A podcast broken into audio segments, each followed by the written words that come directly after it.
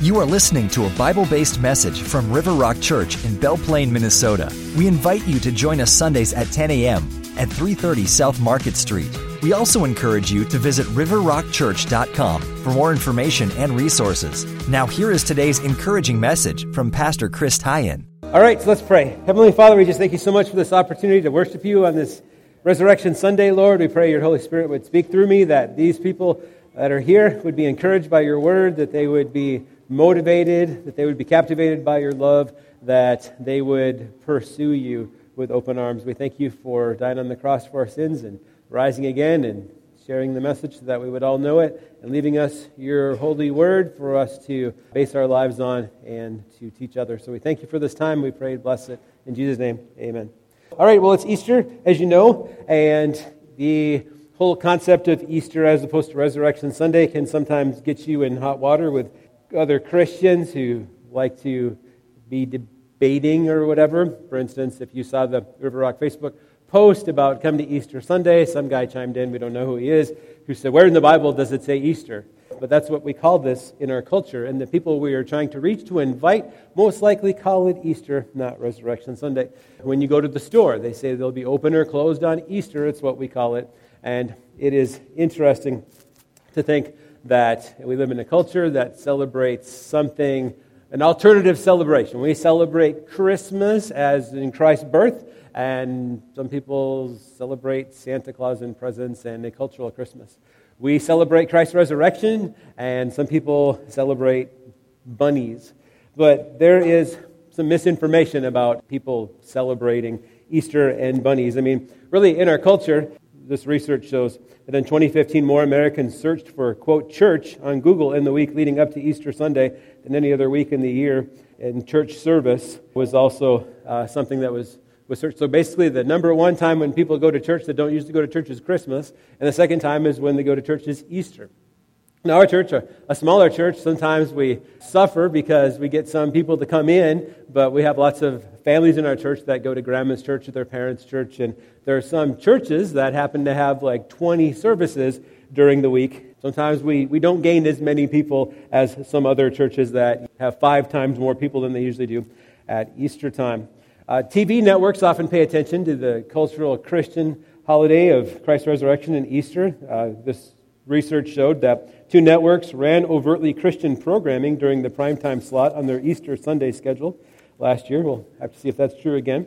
And Easter spending is people spend $17 billion, including the uh, average person spends $28.11 on candy. But Got Questions uh, had a question that what is the origin of the Easter bunny and Easter eggs? And I thought it was really interesting. So maybe it helps with some misinformation that even I thought that they say isn't true. So it's commonly thought that the word Easter comes from a pagan figure called Easter or Oster, who was celebrated as the goddess of spring by the Saxons of northern Europe. The only problem with this theory is that no, it has no basis in history. The existence of a goddess named Easter or a spring festival in her honor is based on pure conjecture. The same is true of the origin of the Easter bunny and Easter eggs. No one knows for sure how these things became part of Easter observances. The most we can say is that the word Easter is probably related to the word east, Ost in German, and that the Saxons had a month they called, I can't even say it. But the legend of the Easter bunny bringing eggs appears to have been brought to the United States by settlers from Germany. The German tradition of the Easter bunny, or Osterhase, migrated to America in the 1700s, accompanying German immigrants, many of whom settled in Pennsylvania. So, and then culturally, the Easter bunny has been recognized. Uh, I guess in Switzerland, they recognize the cuckoo but anyway, so there's even in some cultures, you know, the Easter bunny brings you presents like Santa Claus and everything. It's, it's a cultural thing. I don't want to trip people up and, you know, shut them down or reject them because they choose to use the word Easter. But I'm not a fan, though in our house, uh, since I married my wife, they had this weird, they were Germans as a matter of fact, had this weird tradition of smashing and cracking Easter eggs. So basically, the Easter eggs uh, that are made are on the table. And so you have your egg and they have their egg, and then you smash them together to see if your egg cracks. And if your egg doesn't crack, then you turn it over and you go on to the next person and see which one is the champion egg. I've learned over time that usually the ugliest egg is, is the champion egg Um, one year, Julie's dad cheated and used a porcelain egg. So, uh, anyway, so it's weird tradition. So we don't want to get hung up on that. What we want to do is we want to go to people in our culture and we want to reach them where they're at.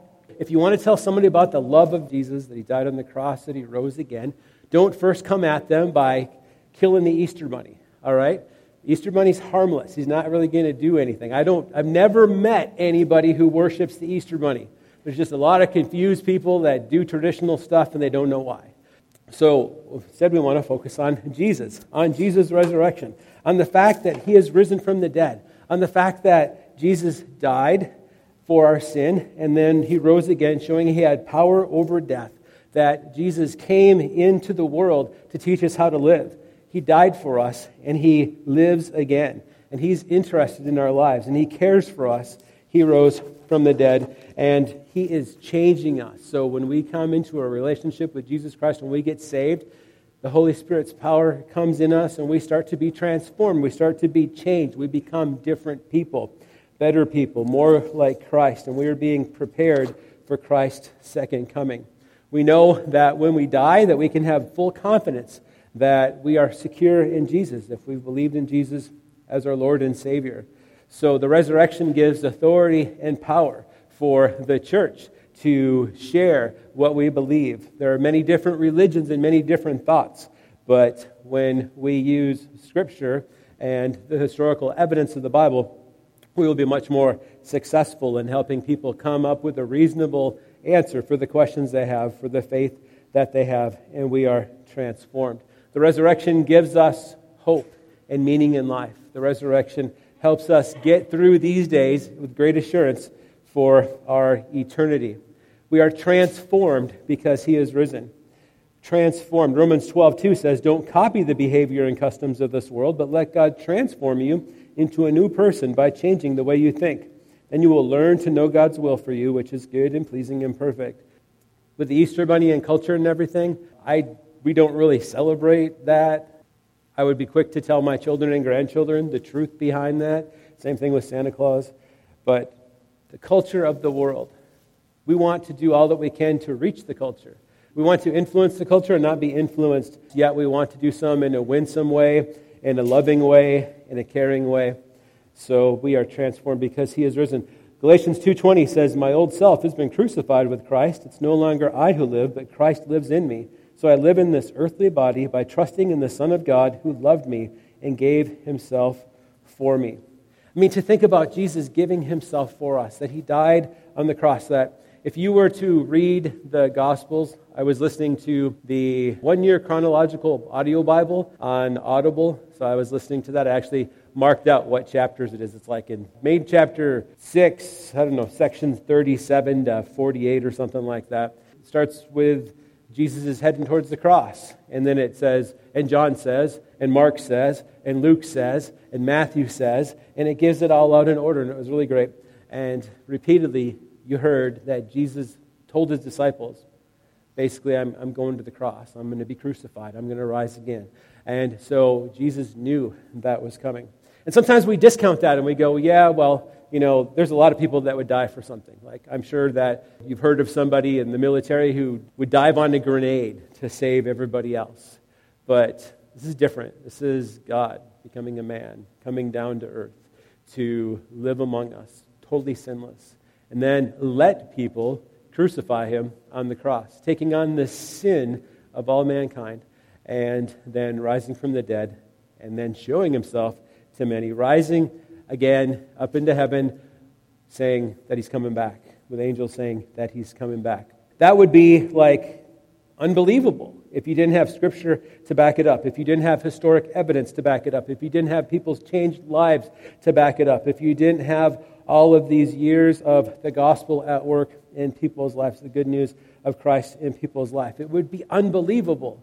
But through the Holy Spirit and through what we have for God's Word, it is believable. And we have 2,000 years of great scholarship, of uh, manuscript evidence, and everything that says this is the real deal. And when you try to explain it away, it's hard because you don't really have any other. I mean, where did we come from? The gospel and Christ's resurrection answers the three questions we have Where did we come from? Why are we here? And what happens when I die? What happens after I die? So those three questions are what people ask, and these are things that we need to answer and to let them know. And one thing that we can share too is how we've been transformed, how we are different because Christ has come into our lives. So if you look at Matthew chapter 28, we're going to read verses 1 through 10. And we're just going to focus on the four words that we have in your bulletin there. So um, Matthew 28, it's out of the, most of it's out of the New Living Translation today.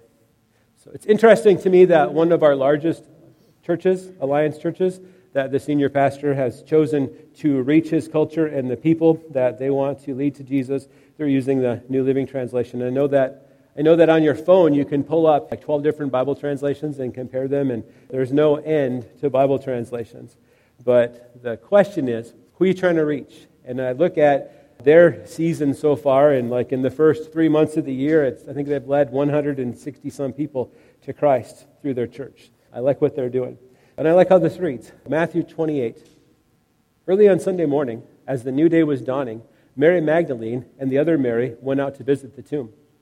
So it had been the Sabbath, and so Jesus was on the cross, and then he was put in the tomb, and they weren't able to treat Jesus, to honor him, to uh, use spices. Basically, it's kind of an embalming, but it was just on the surface of his skin. It was a way to honor him and to care for him. And it's really interesting, too, that Jesus' disciples who denied Jesus are all kind of hiding away, but the women had the courage to go out and try to see Jesus' body. And if you read through the gospel accounts, you see that they were afraid. They were wondering how in the world they were going to roll away the stone so that they could see, so they could get inside the tomb and do this. They were totally crushed and disappointed, thinking that that was it, that Jesus, whom they loved, was dead.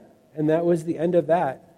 But they wanted to honor him, and they were going to go, going to go see if they could use these spices to like embalm him. As the new day was dawning, Mary Magdalene and the other Mary went to visit the tomb. So they weren't allowed to go and do this work until after the Sabbath.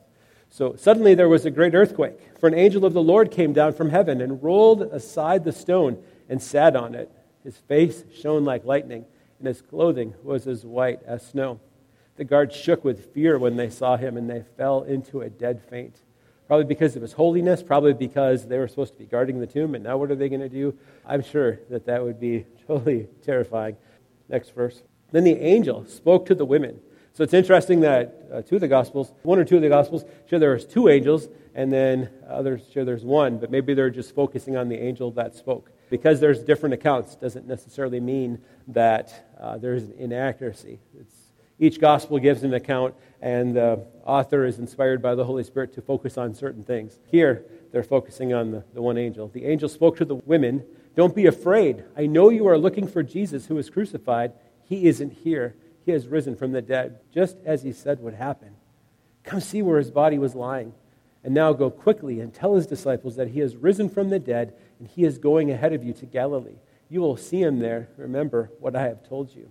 Jesus didn't need to open, have the tomb open for him to rise from the dead. As a matter of fact, the gospel accounts show that, that when the disciples come and find the tomb that Jesus' clothes are, are there. So if somebody were to open the tomb and steal the body, they're most likely not going to leave his clothes behind, and the guards wouldn't be terrified, and they wouldn't have made up a story. So you need to read through the, all the gospel accounts. It's, it's really awesome and encouraging. So the angel tells these ladies, go tell the disciples who are hiding, feeling they're probably rejected because they denied Christ. And the angel says, You will see him there. Remember what I've told you. Verse 8. The women ran quickly from the tomb. So it's interesting, too, in this story that if you are going to manufacture an account of a religious superhero, of a deity, that in that culture, unfortunately, women weren't given a lot of authority. So if you were going to write this in such a way that it would be credible and believable, you wouldn't write that the women ran quickly from the tomb. But if that's what happened, that's what happened, and it gives the gospel accounts even more credibility. They were very frightened, but also filled with great joy, and they rushed to give the disciples the angel's message. And as they went, Jesus met them and greeted them, and they ran to him, grasped his feet, and worshiped him. Then Jesus said to them, Don't be afraid. Go tell my brothers to leave for Galilee, and they will see me there. So that grasping of the feet is a way to worship and uh, to give honor to a king. So, and that's what the women did. And Galilee is where Jesus kind of started everything, where he got the band together, where he got where he called a lot of his disciples, and where he was going to relaunch the mission again. So Jesus foretold these things, but I wonder if the disciples weren't allowed to totally understand it until it happened.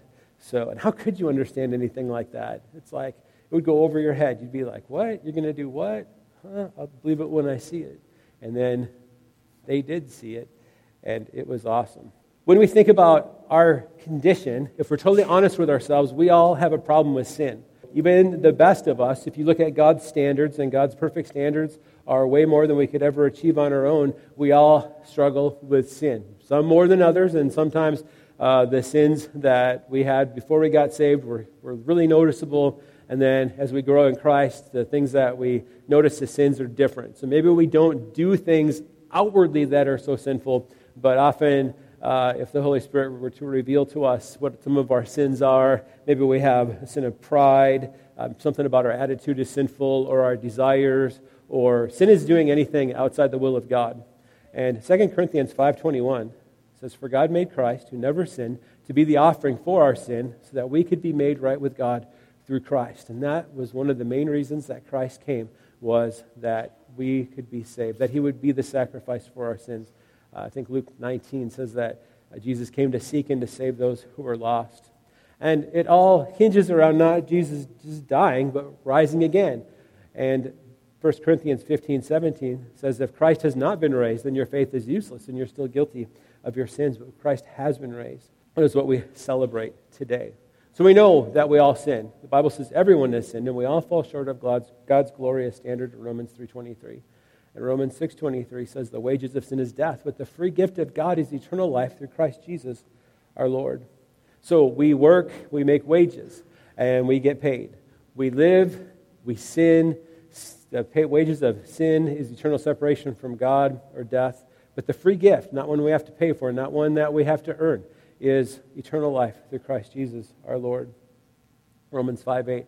But God showed his great love for us by sending Christ to die for us while we were still sinners. So Christ came for sinners, and we need to go out into the world and tell sinners that we are sinners and that Christ has made it possible for us to be forgiven of our sin. So the first word is come. The angel told these women to come. I want to tell you to come and be transformed, but they were invited by the angel to come. And we need to come.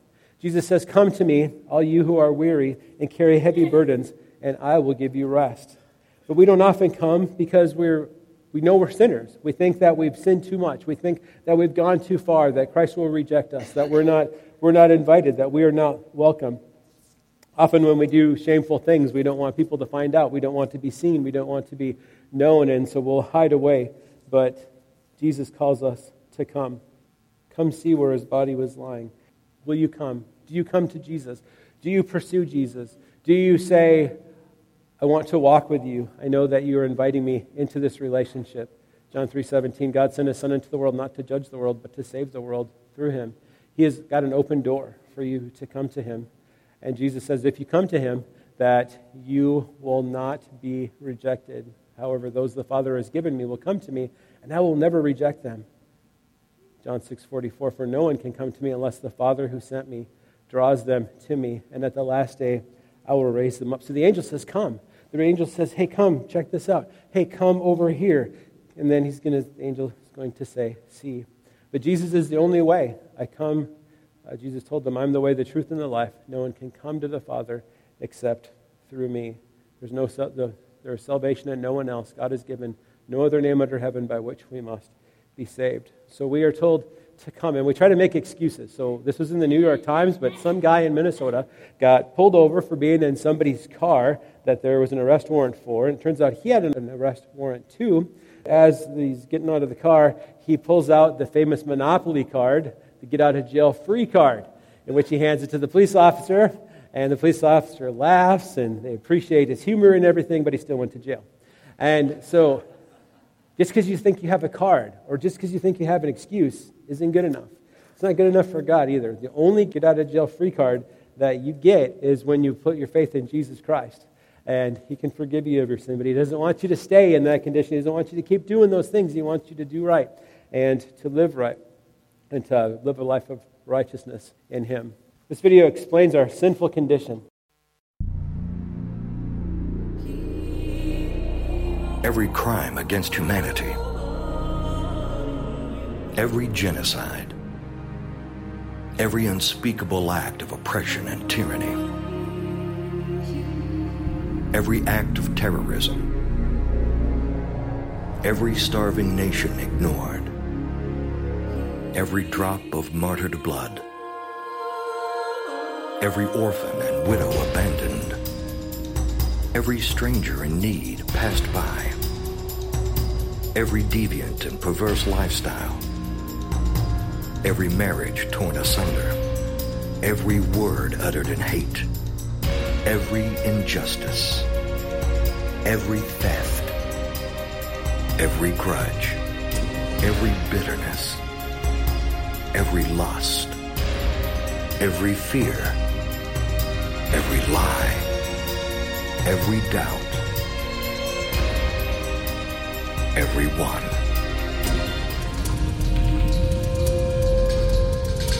Weight of the cross. Oh, the strength of the one who bears it.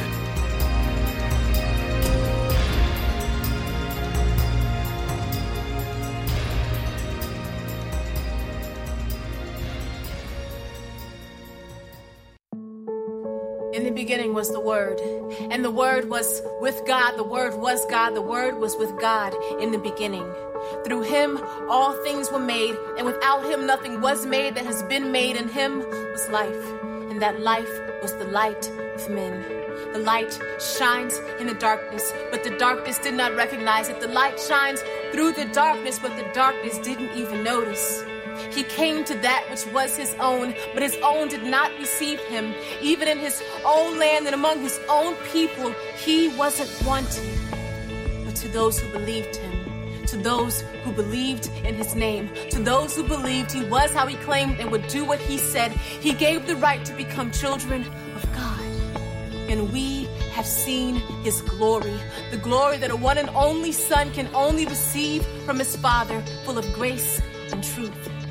And the Word became flesh and made his dwelling among us. The Word became human and lived here on earth among us. And having become human, he stayed human. He humbled himself. He didn't accept any special privileges. He lived a selfless, obedient life to die a selfless, obedient death.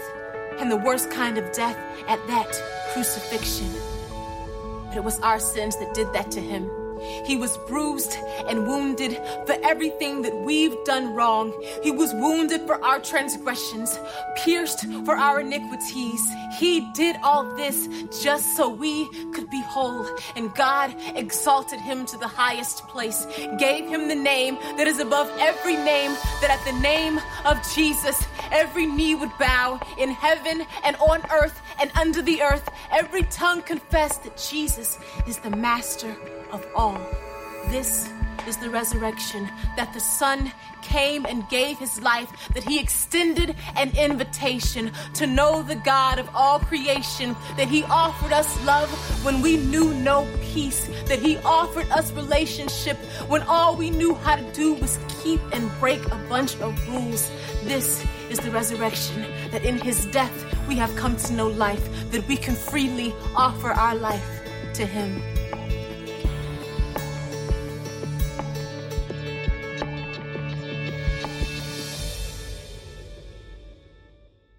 All right, so our problem was sin, and Jesus is our solution, and He is the one that can transform our life. And in Romans 10:13, it says, "If you confess with your mouth that Jesus is Lord, and believe in your heart that God raised Him from the dead, you will be saved. For it's by believing in your heart that you are made right with God, and it's by confessing with your mouth that you are saved. Everyone who calls in the name of the Lord will be saved."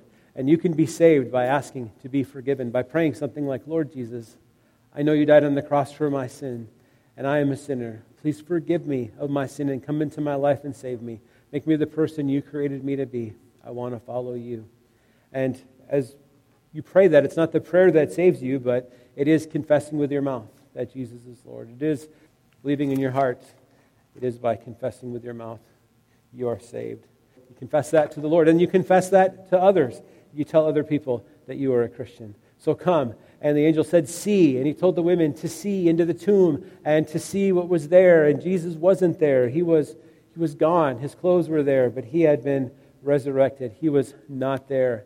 And the disciples came to look at the tomb. John 20, verse 4. They were both running, but the other disciple, that would be John, outran Peter and reached the tomb first. And he stooped and looked in and saw the linen wrappings lying there, but he didn't go in. Then Simon Peter arrived and went inside.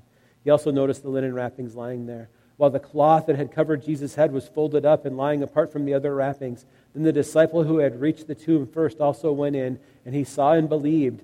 For until then they hadn't understood the scriptures that Jesus must rise from the dead. And that is what our faith is based on, and that is the foundation of the power of our faith and the power for our hope. And it wasn't a hallucination. You can't get all the disciples to believe the same hallucination. It wouldn't be possible.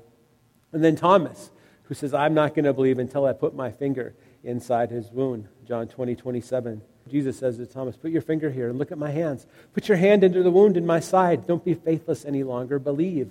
My Lord and my God, Thomas exclaimed. Then Jesus told him, You believe because you've seen me. Blessed are those who believe without seeing me. And the disciples saw Jesus do many other miraculous signs in addition to the ones recorded in this book. And we are some of those disciples who haven't actually seen Jesus that believe in him. Blessed are those who believe in me without seeing me. And then we're told to go. We're told not to just keep the good news to ourselves, but we are told to go. Go across the street. Go across your cubicle, across the office. Go across the lockers in your school. Go online and share your faith. But go share his transforming power. Go make disciples of all the nations, baptizing them in the name of the Father, the Son, and the Holy Spirit. And teach these new disciples to obey all the commands I have given you. And be sure of this I am with you always to the end of the age. And that is what we're to do. We are supposed to come and see. We are invited into a relationship with Christ, and He wants us to come to Him and see, not just look and see, but look into, truly understand, truly comprehend, truly see what there is for us, what God has for us, and what He has given us. And then we are told to go. We are told to go and make a difference in the world. Go make a difference in your life. Go and talk to the people that are around you and tell. Tell about His transforming power. 2 Timothy 2:25 gently instruct those who oppose the truth perhaps God will change those people's hearts and they will learn the truth and they will come to their senses and escape the devil's trap for they have been held captive by him to do whatever he wants so to proclaim his message Colossians 4 2 through 6 also talks about that Paul says pray that I will proclaim this message as clearly as I should and we're supposed to live wisely among others Acts 1 8, we'll receive power when the Holy Spirit comes upon us, and we will be witnesses telling people about me everywhere. So, how are we supposed to live our lives? We're supposed to live our lives coming to Jesus. We're supposed to be seeing what God has given us in His Word and what He is going to do in our lives and what He has done in our lives. And we are to go to tell people around us. We are to go. Some people will go to other states or to other countries around the world to share their faith. Other people will just go across the room, across the street, across the office to tell people about what they've experienced with Christ and what the Bible says about Christ and how they can be forgiven of sin. They will tell about the good news. They will tell the gospel. And Romans 1:16 says the good news about the kingdom will be preached throughout the whole world so that all nations will hear it and then the end will come. Then Jesus will come back. And what an exciting day that will be. That is the hope of the church and a motivation for us for what we do and the way that we do it. So, will you do this? Will you come? Will you see? Will you go? Will you tell? Will you do this today, maybe? I don't know where you're going after this, but will you do these things? Let's pray. Heavenly Father, just thank you so much that you've given us this opportunity to see in your word that you love us, that you care for us, that you are reaching out to us, that you want to have a relationship with us, that Jesus, you had a plan and you carried it out, and it affects us now, 2,000 years later. Lord, help us. We are weak. We can't do it on our own, but you say that your Holy Spirit will empower us. We often don't know what to say, but your word says that you'll give us the words and the strength. Lord, we don't often know who to talk to, but we pray that you lay, upon our, lay that upon our hearts. Uh, we are, we're not perfect, but we pray that you would make up our shortcomings and that you would do great things through us for your glory and for their eternal salvation. Jesus, we thank you that you have risen and that we know about it. In Jesus' name, amen. You've been listening to a message from River Rock Church. River Rock Church exists to help people of all ages connect to Christ and live well lives. W stands for worshiping, E for encouraging, L for learning, and L for loving. God wants you to be well. We meet 10 a.m. Sundays at Chatfield Elementary School on 330 South Market Street in Belle Plaine, Minnesota. Visit riverrockchurch.com for our latest news and to access resources to help you and the people you care about live well lives.